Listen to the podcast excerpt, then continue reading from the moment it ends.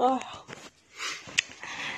欧巴晚上好，妈咪今天上班有点累了，但是也阻挡不了要给你晚上讲故事的心情。这是妈咪已经录的第三遍了，因为前面爸爸的操务操作问题一直没有录成功。这是我第三遍念这个故事了。好的，那我们就开始吧。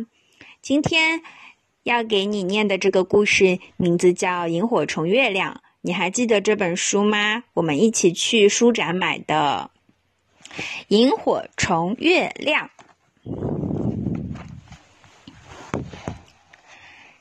尼诺是一只小小的萤火虫，它疲惫极了，一整晚。它都和朋友们在森林里闪闪发光，但他现在却睡不着。他在思考一个问题。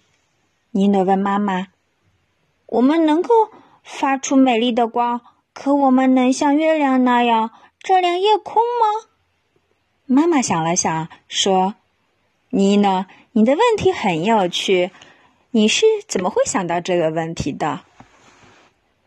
是这样的，尼诺回答道：“森林里所有的动物都认为月亮很了不起，因为它能够照亮夜空。可是那些动物却从来没有注意过我们。”妈妈笑着说：“亲爱的尼诺，我们做的事也很重要啊。月亮能够照亮夜空，我们一闪一闪的，能够让夜空看起来更美丽、更神秘呢。”尼诺对于这个回答并不满意。我敢说，我们能和月亮做的一样好，对不对，妈妈？可是妈妈却说，睡觉的时间到了。